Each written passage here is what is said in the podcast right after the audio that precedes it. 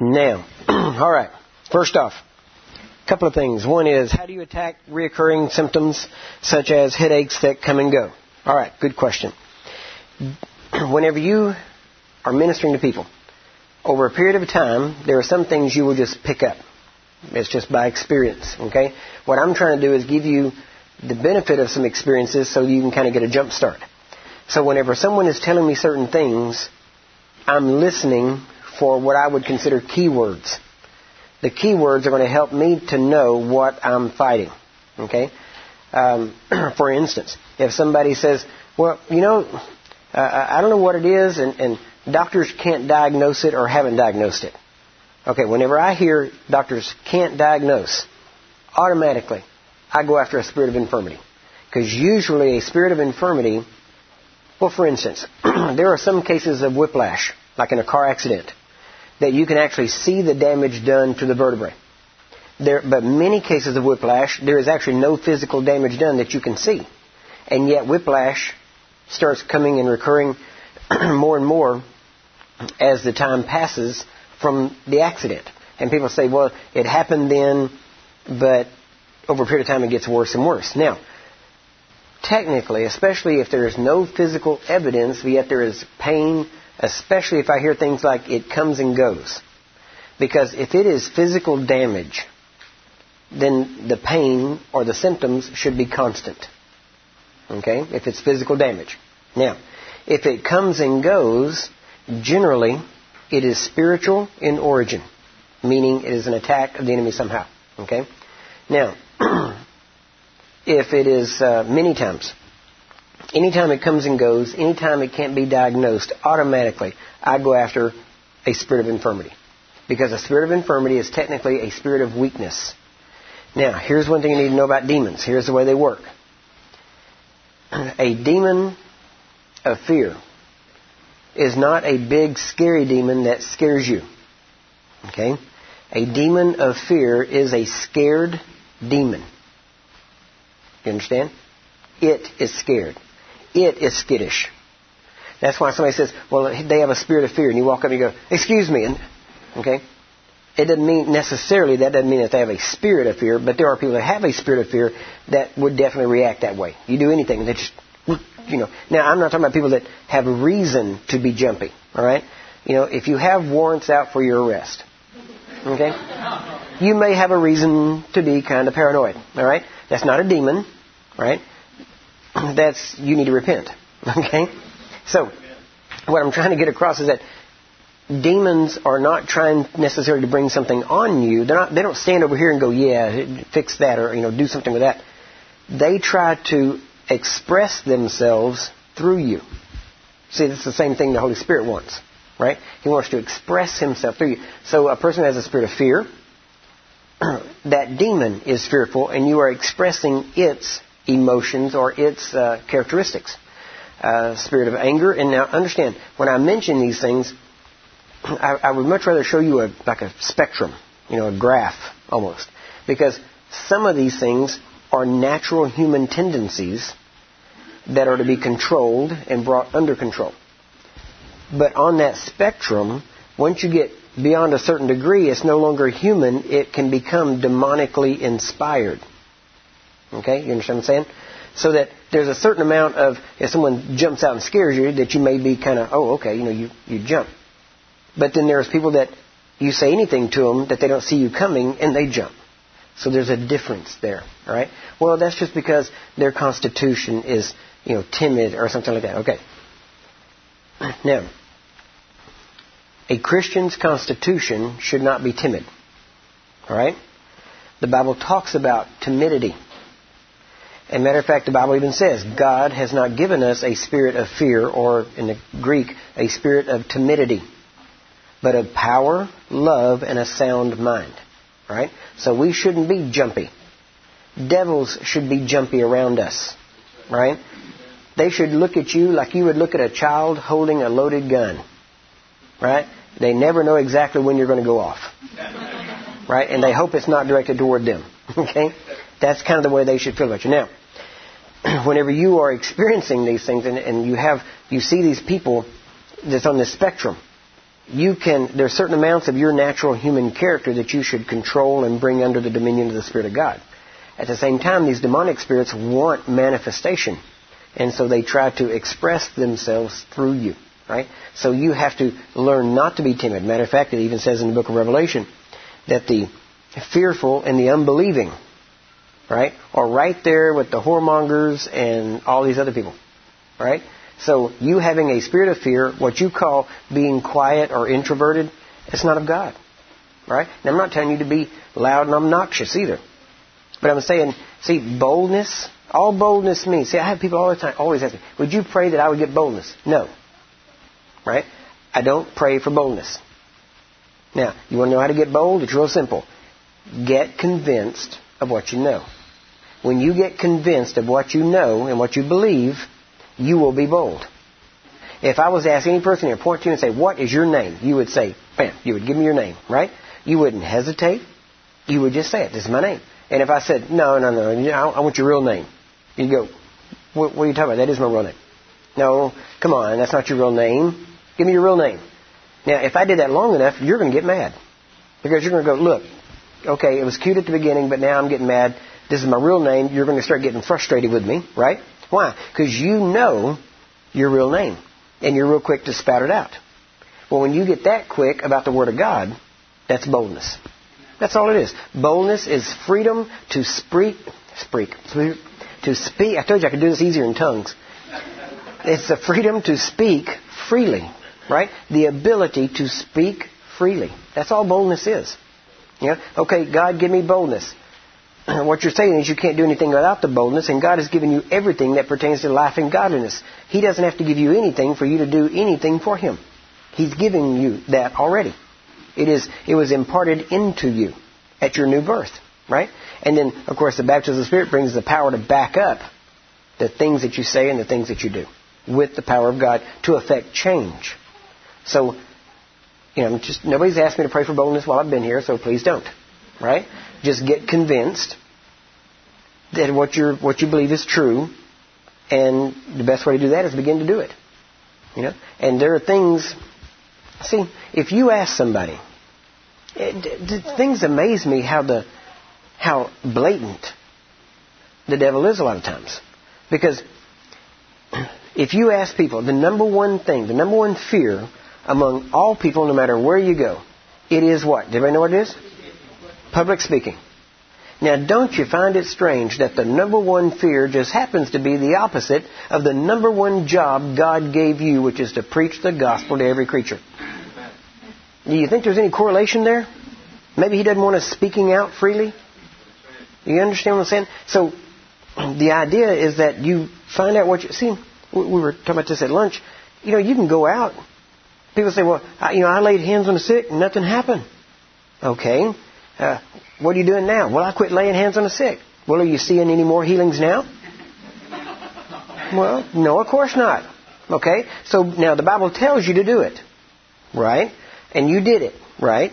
Without results. Right. So you were obedient without results. Yeah? Okay, now you're disobedient without results. Which is better? Isn't it better to be obedient without results than disobedient without results? Okay? But the third option is even better. Obedient with results. Right? And when you get the trash out of the way, you would get to be obedient with results. That's much better. Right? But even if you didn't see, re- see, if I didn't, if every person I laid hands on dropped dead instantly, I would, I would have to still keep praying for the sick because the Bible commands me to. My healing lines would be a lot shorter. Okay? You know? Isn't that right? You start to lay hands, you know, who's next? Not me, you know. Don't touch me, right? But come on, I mean, we, it says to do it. You know, the funny thing is, all I'm here doing is telling you what the Bible's already told you to do. Ain't that right? I've not brought out any secret book. I've not brought out any secret scriptures. It's all right there. Isn't that right? I'm not, I'm not teaching out of first opinions here. Right? We're, we're telling the truth of what the Word of God says, and I can point you to scriptures in your Bible. So it's not a matter of what we wanted. See, our problem is we want to, we want the results that God has promised, but we, we want to be able to do it the way we want to. We want to set up our own rules, our own guidelines, rather than just do what He said to do. You didn't make this. You didn't invent it. You got to get in line, you know, with, with the person who invented this thing. It's like you, you know, you may not like paying three dollars a gallon for gas, but try putting water in your gas tank. It's going to cost you a lot more. Isn't that right? It's better to get in line with how the, the maker made it. This is how the maker made it to be. You lay hands on a sick. And like I said before, even if he didn't ever tell you a word, never said anything else, he's already told you enough. See, most Christians are waiting for a phone call from God when he's already sent them a letter. And you keep waiting for this other phone call to verify the letter he sent you. You know? And now think about this. Whenever, when you were a kid, when your parents told you to do something, the first time they told you, they said, do this, right? And when they had to tell you the second and the third and the fourth time, did you notice any difference in their tone? then why are you trying to get a second and third and fourth time from God? Maybe you won't like his tone. Right? You said, well, God's not going to talk to me that way. Really? If Jesus is the example we have of God, he can get pretty testy with people. Isn't that right? I mean, he looked at his own disciples and said, You faithless bunch, how long do I have to put up with you? Well, that's not real nice and sweet, is it? Now, come on. They were just with him nine months before he sent them out. How long you been with him? You think he's going to be nice and sweet? Come on. Come on, please go heal the sick. Come on. You think that's what he's going to do? I guarantee you, he is used to saying, angels, do it. Bam, it's done. Isn't that right? He's used to people obeying. And yet we think, eh. see, you know, the scripture is a. If you get back to the original languages, it knocks out all these questionings. Because when we get back to the original Greek, a lot of our questions come up out of the out of the English in different translations. For instance, it says that remember when Jesus at one time it says he's looking out the multitude and then he turns and he prays and says, Pray ye therefore the Lord of the harvest. Remember it says the, the harvest is great and yet the laborers are few. And he says, Pray ye therefore the Lord of the harvest that he would send forth laborers into his harvest. And you look at that word send. Now, if you've done any study on maybe the Greek language or anything like that, you would think that the word he would use there for send would be apostello, you know, to, to apostle, to, to a, a commission and send out. That's not what he, the word he used. The word he used was the Greek word ekbalo. Ek meaning out, and balo meaning to throw.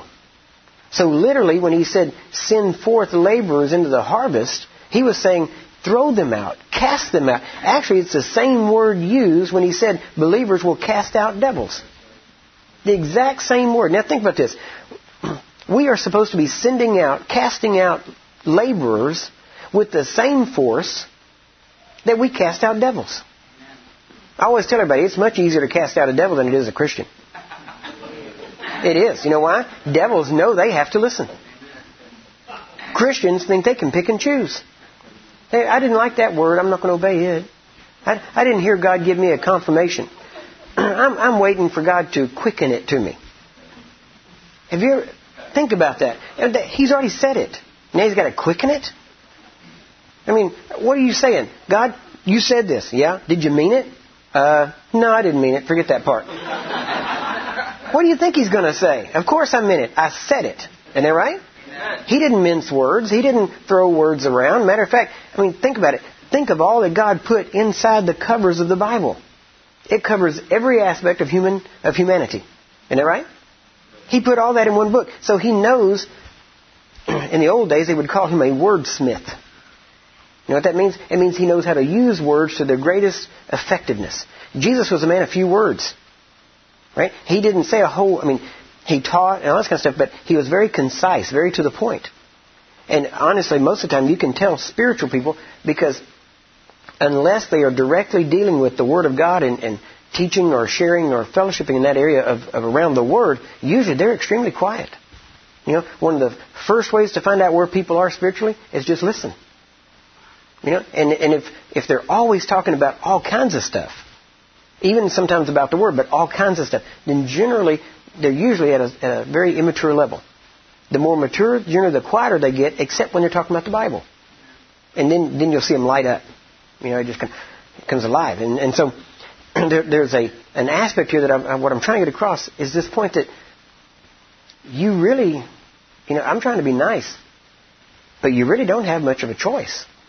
You know, it's not like I'm coming here reading the scripture that says, and if you want to, you can heal the sick. And if you decide to, you can cast out devils. And, and, and, and sometimes, when you feel like it, you know, you can speak in other tongues. And uh, the Bible doesn't say that. It says, this is the marks of a believer. This is what believers do. Right? I mean, how many of you, if I went to your work and said, hey, you know so and so? Yeah. Do you know if they speak in tongues? How many of them would say, yeah, yeah, I know they do? Think about it. How many of them would say, do you know if they ever pray for the sick? How many of them would really know that you do that? You see? That's the marks of a believer. Right?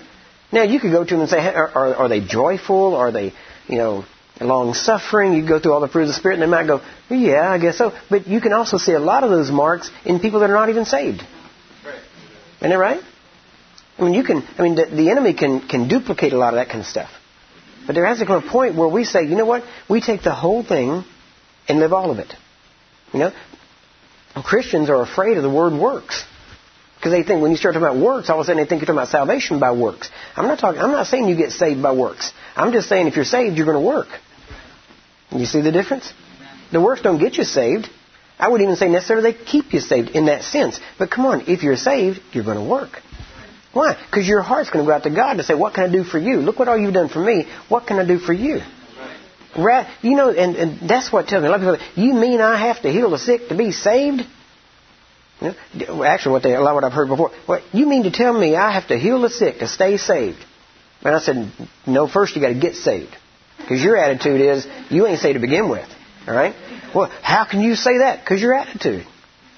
How many of you would like to have a spouse that when you come home, and that male or female, either way, and you know, in today's world, men can stay home and women work, and I know because there's different situations. and I'm not addressing that, but let's just pretend for a minute, just male or female, spouse, you're working and your spouse is at home.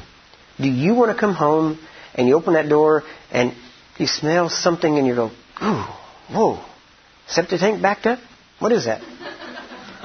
and you walk in and you think, oh man, it's supper time. Where, where, where's the food? And the person comes in and they throw some plate down. There you go. And you look at it. Good Lord, what is that? That's what you're going to eat. I don't think so. That's what I made. That's what you're going to eat. If you don't eat, you're going to, that's what you're, you're, you're going to go hungry. That's it. And you look at it and think, now I want to go out to eat. Now, do you want that kind of spouse? Or do you want the kind of spouse that whenever you show up and you open the front door, mmm, pecan pie, I can smell it from here. You're like, glory to God. And you start to walk in there and you sit down and there's this, there, and the person comes to you and says, I made you this just because I knew you'd like it. I want to surprise you. Now, which spouse do you want? Isn't that right? You want the one that, that, you know, I was thinking today, just something to do just to surprise you and just show you how much I love you. And so I made the pecan pie, I made your favorite food, I made the, isn't that what you want? Isn't that the kind of spouse you want? Now you may be saying, I don't want to be that kind of spouse to have to do all that. Okay, we'll address that later. Okay? so, but that's the spouse you want. Have you ever thought of just trying to surprise God? You know, God, man, you've done so good for me. You've done so much for me. I'm, I'm just going to go do something. I'm going to go find somebody to heal just to show you I love you. I'm going to find somebody to, to minister to just to show you how much I love you. You know, think about that. God would probably fall off the throne. You know, just from the surprise. You know, and because God knows that happens so seldom. You know, but we're always trying. Well, when He tells me to do it, I'll do it. And bless God, I ain't doing nothing unless He tells me to do it. I want that confirmation because I don't want to do anything wrong. Because you know, if I do something wrong, He's going to smite me with one of them heavy smites you always read about. And I, and I don't want to be smited. You know, and so, but do you realize the difference how we treat Him? You want the, the type of spouse that you and you want to be that kind of spouse. I mean, because God has thought about you. He thought about you so much that He got there ahead of you, provided everything for you, and even even though when He had to leave necessary, He leaves it all for you there to pick up when you get there. And then all He asks you to do is turn around and treat other people nice. And yet, what do we do? We act God, we treat God like He's some mean being up there. You know, we still have this Greek mythology type mindset. You know that God is like Thor up there throwing lightning bolts down on people. Rather than realizing that He loves us, He loved us before we loved Him. He did all this ahead of time. You know, He put all this stuff together, sent His Son. While you were cursing God, living a life of sin, Jesus had already been sent and died and bore all your sins and bore all your, your, your diseases and all this stuff. And you know, the whole time, here you are, an enemy of God, and God is saying, I have faith in him. He'll come in. See, God doesn't treat you the way you deserve. He treats you the way He wants you to be. And, people say, well, no, you know, but now God does this and God does that. Under the old covenant, God had to treat man a certain way. He had to treat them according to their fallen nature, to the fact that they were fallen man. But under the new covenant, God gets to treat man the way He wants to. Amen. That's the difference. See, under the old covenant, there were just a few people that walked with Him that He actually could live through, and He helped as many people as He could, but there was antagonism and there was a certain law in place that He could not do certain things without violating His own holiness and goodness. But even in the New Testament, Jesus said, Man, don't you know that God makes the, the rain to, and the sun to shine on the just and the unjust? God doesn't just bring good things to, to good people and bad things to bad people.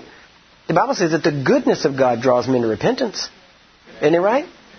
See, he can't tell you to, you know, when it talks about, when we talk about having an enemy, and it says, you know, speak well and be kind, and when you do, it's like pouring you know, hot coals on their head when you treat them good when they're treating you bad, right?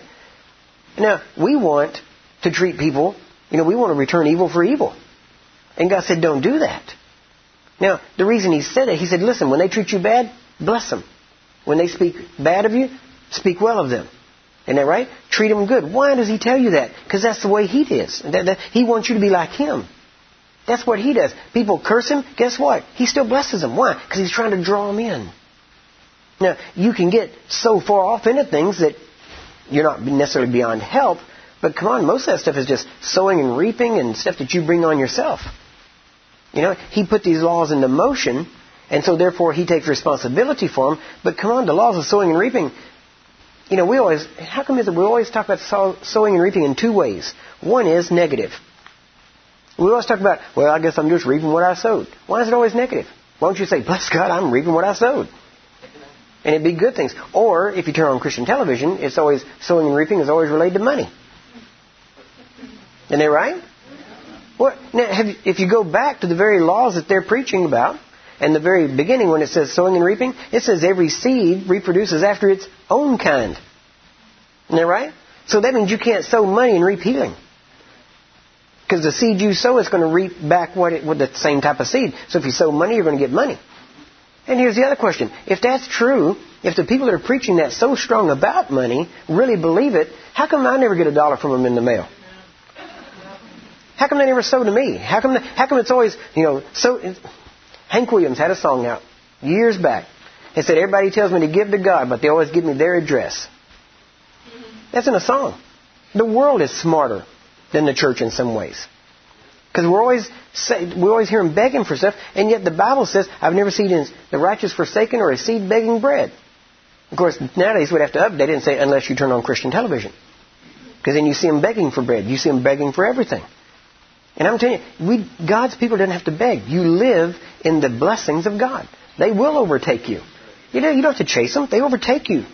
You should be so busy trying to bless people that they have to overtake you. You see, you standing still, they don't generally overtake you. Right? You gotta be moving to be overtaken. Right? If you're running from me and I overtake you, it means I caught up to you and tackled you. Right? That's what overtaking means, and that's what his blessings are. Your blessings, you're not blessed by standing. I, I was in, um, let's see how religious you are.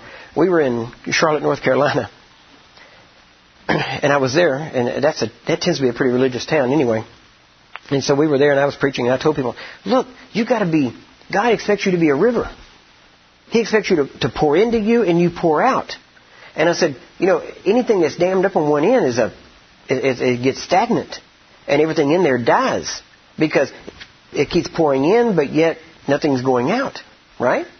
And I said, you know, our problem is we're supposed well, we're supposed to be rivers, and our problem is we're dammed up on one end. Is our problem is we don't have enough river Christians. We got too many damn Christians.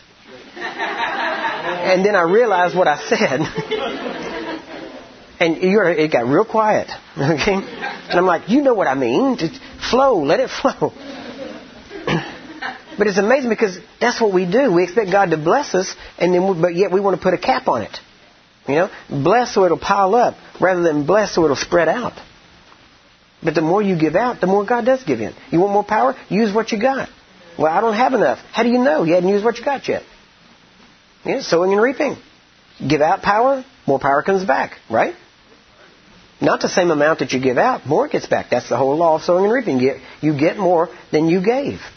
So if you want more power, give more out. Give, start with what you got.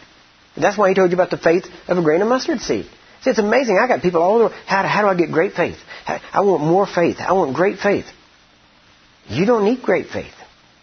Now, if you have it, wonderful, but you don't need it. Faith the size of a grain of mustard seed will get the job done.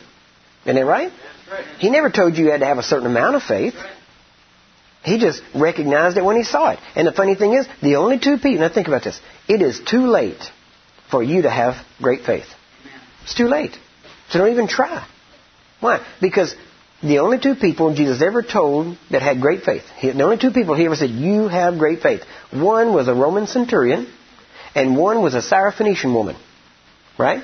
Neither one of them were Jewish. Neither one of them had a covenant with God, which is why they had great faith. Had they had a covenant with God, it wouldn't have been great faith. You understand? Because they had a covenant with God. Amen. It's not great faith when you have a covenant with God. He says, "Listen, you give me all of you, I'll give me, I'll give you all of me."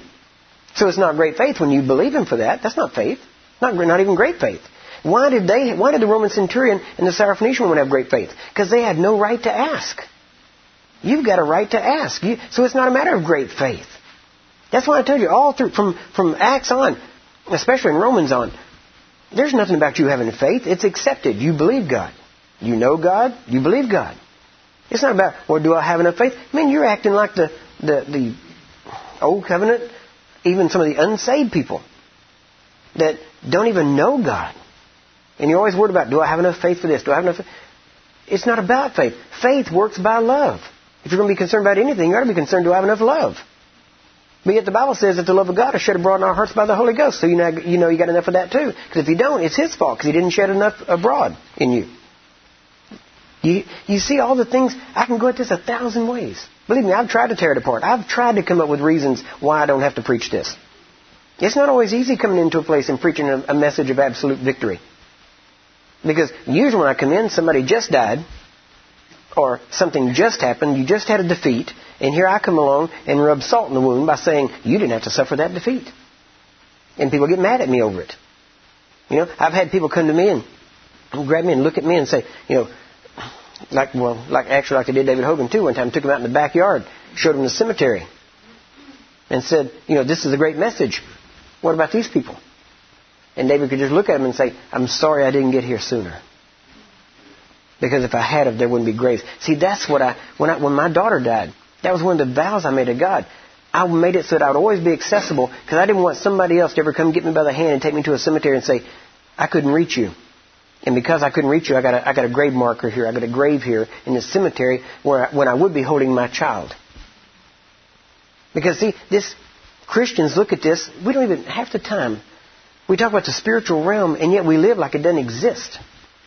When we ought to be living in it, right? And living in it doesn't mean walking around, you know, your head's in the cloud. Living in the spiritual realm, the spirit, everything around. See, the spirit realm is not a dividing thing. Okay? Flesh, spirit. It's one long spectrum. And the further you get over from the flesh, the further you get into the spirit, even though you're still here. Matter of fact, Bible, people say, well, you know, I, I, just want to be in the Spirit. The Bible says if the Spirit of Christ is in you, you're in the Spirit. Amen. That's what the Bible says. And that's not what church generally says, because we think it has to come upon us. But I'm telling you, He has come upon us. Now, can we have new, fresh feelings? Sure. Why? Because, like, what was it? Spurgeon, I think, one time said, they said, how come you're always talking about new fillings? I thought, you know, we were baptized in the Spirit, we're filled with the Spirit, we've got it. How come we talk about new fillings? He says, because I leak. Well, we tend to leak sometimes. And so we have to stir ourselves back up, get filled back up. Well, how do I get filled back up? Easily. Speaking to yourself in psalms and hymns and spiritual songs. It says, be filled with the Spirit. And the, the, the Greek tense there is be being filled. In other words, it should be a constant thing. It should be a constant thing in your life of being filled. Amen. And then whatever you give out, it comes out. And we had a question here that said, Peter's shadow. Yeah. Peter's shadow healed. Did he just believe it? Or how did it happen? All right.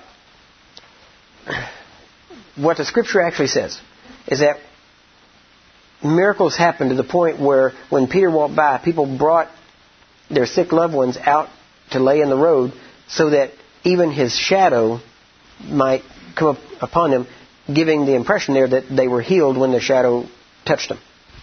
Now, it wasn't the shadow, this is my understanding of this, alright? It wasn't the shadow necessarily that healed. But if I was to stand, you can probably see some of my shadow up here. And if you see light when it, you know, if it's directly overhead, then you don't have much of a shadow. But the more angled it is, the longer the shadow, right? Now, I believe what this is saying based on experiences I've had in the mechanics of the Spirit of God is that everybody knows you have a space, right? Everybody knows your kind of your comfort zone. Somebody steps into your comfort zone, you automatically kind of step away to keep that barrier, to keep that little buffer zone there, right? Now, you are a spirit clothed with flesh. The flesh doesn't really encapsulate the spirit. Spirit, your spirit emanates through the flesh, through the clothes, right? Someone, you can be standing somewhere, or let's say you go into a dark room and you don't know, but if you walk in there and you stop, you, many times you can feel somebody else is in there. Isn't that right? Or have you ever experienced you're standing there and all of a sudden you look around and somebody's looking at you? Right? You, you experience, there's a connection made. Now, that is spirit. Okay? Because your spirit is not bound, your spirit emanates. Now, there's nothing to say that your spirit doesn't continually emanate. But the further out it gets, the weaker it gets. Almost like radar. Okay? That's how many times in the Old Testament people were seers and they could see distances and things like that. It was by the Spirit of God, but it was through the mechanic. See, we, we think if we say Spirit of God, there's nothing, there's no mechanical or functioning of it, it just happens. the Spirit of God set into motion the laws of gravity and the laws of, uh, of well, all the laws and all the natural laws, right? These laws God set up. So even though they're natural laws, God put them into place so that they are spiritual natural laws. That makes sense to you? Natural laws put into place by Spirit. Now, whenever you, the more filled you get with the Spirit, the more He emanates from you. And the stronger you get spiritually, the further that emanation can be felt and sensed. Okay? Give you examples. Wigglesworth. Walk down the, the train and people inside the doors falling out. Right? How did that happen? Why do people why do people fall out when certain people walk past them? Emanation of the Spirit. It wasn't that the Holy Spirit went over and knocked that person over. They felt the emanation of the Spirit of God within that person. Charles Finney. Now here's the thing. Whatever you give yourself to, whatever area of Bible that you study and you give yourself into, that is what will be demonstrated. Okay? Wigglesworth gave himself to the Spirit of God. The Spirit of God emanated primarily in areas of healing and evangelism. Charles Finney gave himself to evangelism and revival. He walks into a, a factory and a quiet falls over everybody there. We're talking about several hundred people. How? Why? The Spirit of God emanating from him. Now, what emanated? It says everybody got real quiet, and pretty soon one girl made a kind of a joke to kind of lighten the atmosphere, and all of a sudden started crying. And pretty soon the whole factory was repenting and crying. Why? Because, why, why weren't they healed? Because he hadn't given himself to healing.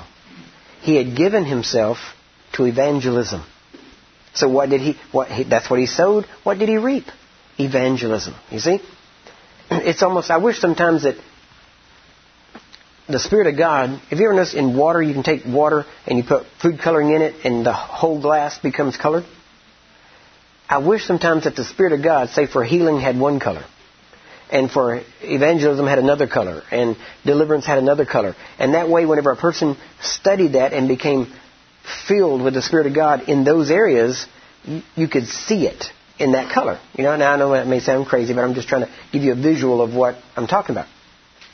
The Spirit of God manifests Himself according to what you give yourself to. Why? Because you create an ease for Him to flow in that area. That's why what you study you'll become and what you're, who you're around. I'll prove it. Saul, uh, 1 Samuel chapter 10, the, the prophet uh, Samuel told Saul, when you go up, you're going to come across these people, and you're going to come up to the hill of God, which is Bethel, and you're going to go you're, there's going to be a company of prophets coming down, and when they come down, they're going to begin to prophesy. And whenever they, now, when they got around him, it says, and then you're going to begin to prophesy with them. Why did it wait till he got around them? Because you, what you get around, you'll become.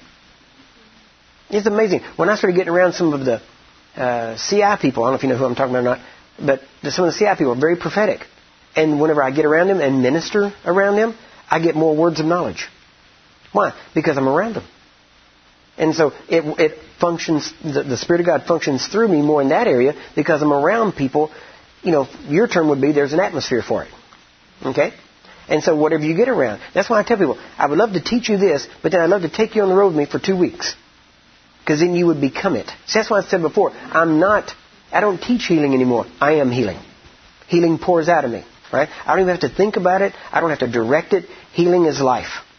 And so it just emanates. Now, Peter, as he walked, his, what it's trying to say is that his shadow fell so far. That's how far the Spirit of God emanated from him. Was out to the end of his shadow. Now, understand that's, that's more a theory and an understanding of how it works, but I know it to be true. I can give you two other examples. One was in um, Dr. Lake, back when he was in South Africa. There was they went to get rest, and they couldn't find any rest because they went to this village and they thought they could get rest there, and they go inside there, and the people found out who they were, and they all started coming in. And finally, Lake and his preaching partner, they said, you know, we're not going to get any rest here either. We got to pray for too many people. So they went out in the middle, and in the uh, South African villages, they call them kraals, whenever they were out there, there was a post that you would tie the horse to. And so they went out to the middle and said, okay, we're going to have to go because we physically, we just cannot pray for, I think they had uh, 72 or 73,000 people come in to be prayed for. And they said, we can't, we're here, we need rest. The revival is too strong, we need rest. They put their hand on a pole and they said, in the name of Jesus, and they, they released the anointing of God into that pole. Now that may sound crazy, but there are things called prayer cloths. Same thing. Okay? When they said, then they said, now when we leave, if everybody will line up and walk by this pole, everybody that touches this pole will be healed. And that's what they did. And they left, and the people got healed. Over 70,000 people got healed in a week. Amen. All right? Just by that. Now, how do I know it to be true? I got I'll give you one more example. There's several I could give you, but there's one more. I was down at, uh, at Rhema. Y'all know where Rhema is? Tulsa, right? Bible school, the prayer and healing school. There was a guy down there named Jim Hockaday who was head of the prayer and healing school. And Jim Hockaday, he's an awesome guy. He's, huh? Oh, was he? Okay, well then, yeah, then you've probably heard this story. Because we, we go in, this is back whenever Kenneth Hagin was alive. And so we go in there and I'm sitting over at the offices and we're talking and fellowship and it's good, right? And I'm sharing these things and, and some of these things that hadn't been brought out like this before. And man, we're just going back and forth. Yeah, and that would mean this, and yeah, this is good. Whoa, we're pumped up. And he goes, oh man, I got to go to the prayer and healing school. We got to go over there. He goes, come go with me. I said, okay. So while we're walking out, we pray for this girl who was deaf in both ears. Didn't see anything happen. We walked across the street. By the time she got over there, she was perfectly well. She could, took that long to get there. and uh, Jim was like, "Yeah, this is this is good." So we get over there. He starts preaching. He gets all uh, he, begins to minister. Everybody there is ministering. At one point, he says, "All right, now, if you want me to minister for you, to you directly, then come on up here on the platform." And this one lady came up, and now he was he'd already broke a sweat. He was, I mean, we'd been working, right? Believe it or not, it's work. It isn't all fun and games and you know that. It's work, and it will take a lot out of you physically if you don't switch over into the spirit, like I talked about yesterday. Well, he is he walks over against the wall behind him, and he's leaning up against that wall. And he's just leaning up against it, kind of taking a breath there, and this girl comes up and says, Would you pray for me? He goes, Yeah, okay. So he moves his hand, he goes, Here, puts her up against that wall, starts to pray. She leans up where his hand was. When her head touches where his hand was, she slides down the wall, gets up healed. He never touched her, but where his hand had been. What did he leave? An imprint. Right? We know, we see it now on all the TV shows, right? CSI stuff where you leave fingerprints and DNA and all that kind of stuff. Let me tell you, your DNA is spiritual right? Your DNA, you leave DNA fingerprints, but you also leave. The Bible even says it. It says that we are a sweet smelling savor everywhere we go. Isn't that right? We are to leave. Now, have you ever been in a place, let's say you go into a department store, place where, how can I say this uh, nicely? Um, people were, a place where people with money go and people are fairly well and wear a lot of perfume. Okay? And you walk into the building. And you, you're kind of walking, everything's normal, and all of a sudden you're like, you smell perfume. And you take a couple more steps, and you don't smell it. And you step back, and you smell it again. It's like right there. You know what I mean? You can walk into it, you can walk out of it, right? They just walk this way, you walk through it. That's what goes on in the Spirit. Everywhere you go, you can't see it. But when you go, it's like a meteor going through the, through the atmosphere. It leaves a trail that sometimes you can't see after so long, but there's still particles. And if you go through it, you can become radioactive. You can have those particles on you. Why? Because you went through it, right? Radiation, you can't see it, but you can see the effects of it, right? And if they get a, a sensitive enough machine, a Geiger counter, right, they can pick it up. That's, that's the same way it works in the Spirit. You walk through a place, you should leave a trail of Spirit life. Someone ought to walk past you, you know, through your vapor trail there, right? You know, you, you walk through. Somebody ought to walk through with a crutch and go, glory to God, and get healed just like they did with Peter. People say, that's the craziest thing I ever heard. Well, I'm sorry, you know, I'm not out of my mind, I'm out of yours. So, you know, you just, you have to expand. You need to realize that this is how, this is how we're supposed to live. This isn't weird. This is the way it works. Spirit life. You leave a trail of yourself. You know, you say, well, I ain't never heard anything like that. Man, didn't God say their blood cries out from the ground? Isn't that right? We know that. Well, I'm not going to say that. I, have been out to, down to uh, Dr. Carl Baugh. You know who that is? Creation science guy in Glen Rose. We were down there. We helped work on some of the the uh, biochamber that he built and all that stuff. It's fascinating stuff. And you know, he is proving Christianity scientifically. But do you know what Christianity he's proving? Spirit filled, charismatic Christianity. That's what he's proven. The, the, standard type of traditional, you know, no life Christianity, he's proven that's not true. And he does it by the, the, the scientific experiments that he does. You know, things, even now, there's a, a Japanese scientist that has proven that the words you speak, that, that, the, that the words that you speak, have effect. I've got, I've got a, a down there called um, the physics spiritual physics. And we deal specifically with that. How you're 90, what, 97% water? And the experiments they did, they would take water and they would write onto a piece of paper and then stick the paper onto the water glass. And then they would take the, the water and freeze it. And if it said things like blessed and happy and God, when they froze it and looked at the crystals, the crystals were all symmetrical and beautiful. And then when they said things like Satan and cursed and hate and all this stuff, and they froze the, they, all they did was stick it on a glass and then froze the particles of water in the glass. And when they looked at the crystals underneath it, all the crystals were asymmetrical and chaotic. That the very, we're just writing it. Now there's a scientist in Texas that's taken scripture, puts it on glass, hits it with what's called bioresonance, which actually causes it to go into the water and has been drinking the water for something like seven or ten years now and has not been sick. And they said that the water is actually mineralized and is healing water. See, the stuff, the stuff I'm telling you, you would have thought I was crazy. You may think I'm crazy now. I don't know. But, you know, used to this was science fiction. But the science is just catching up with the Bible. He said, You'll have what you say. He said, You can speak to the mountain. It will go. Do you realize Jesus spoke to water? It turned to wine. Right? Well, guess what? Your body is 97% water. Why can't you speak to it and it respond? You know that your body responds to your voice better than it does my voice? Because it's geared to it. This goes right back to, to the voice of Satan. I gotta give you a break. Man, time flies when you're having fun. or when you're sleeping, as some of you are. No. no I'm just kidding. I was in one place, I was in Boulder, and I told people, I said, all right, I said, y'all did pretty good all afternoon, only one of you fell asleep. And so we left, and on the way out, I had three people come up and apologize. Shouldn't have told me. I didn't see the other two of you. So, but you're, you have to realize that it's not weird that the Bible, that science is just now catching up with the Bible. But we have to realize that Jesus knew what he was talking about. And there's a scientific proof behind it. Now, the problem is, or the sad part is, now that I tell you about the science behind it, you'll believe it. So you'll believe science, but you wouldn't believe the Bible by itself. So do you really have faith in the Bible or do you have faith in science? You see, I have faith in the Bible, and I was doing this before science proved it. Now that science proves it, I know I had faith because I was doing it before science proved it. Now, you can be an early starter, mid starter, or late starter.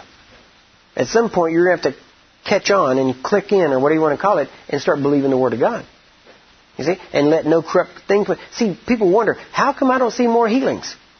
It's because you you only watch your words whenever you're praying for people. The rest of the time, you say anything. Right. You know? and, and yet, and now think about this. If you're, I'm, I'm not ultra, you know, confession stuff, all right?